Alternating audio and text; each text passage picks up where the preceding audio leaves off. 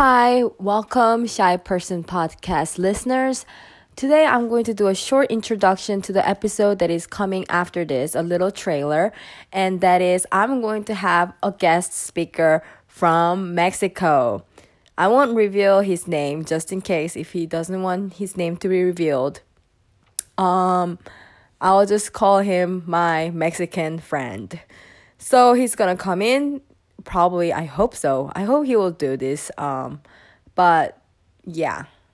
So stay tuned and come see us next episode because it's gonna be awesome. He's one of the most hilarious friend that I know, and probably um just just a wholesome, awesome human being that that will really brighten brighten up your day. Okay, that's pretty much it. I will talk to you later guys. Bye. Oh and also this podcast i was i was telling him that this podcast is like a trash podcast. We talk about anything. There's no niche. There's no topic. It's just whatever.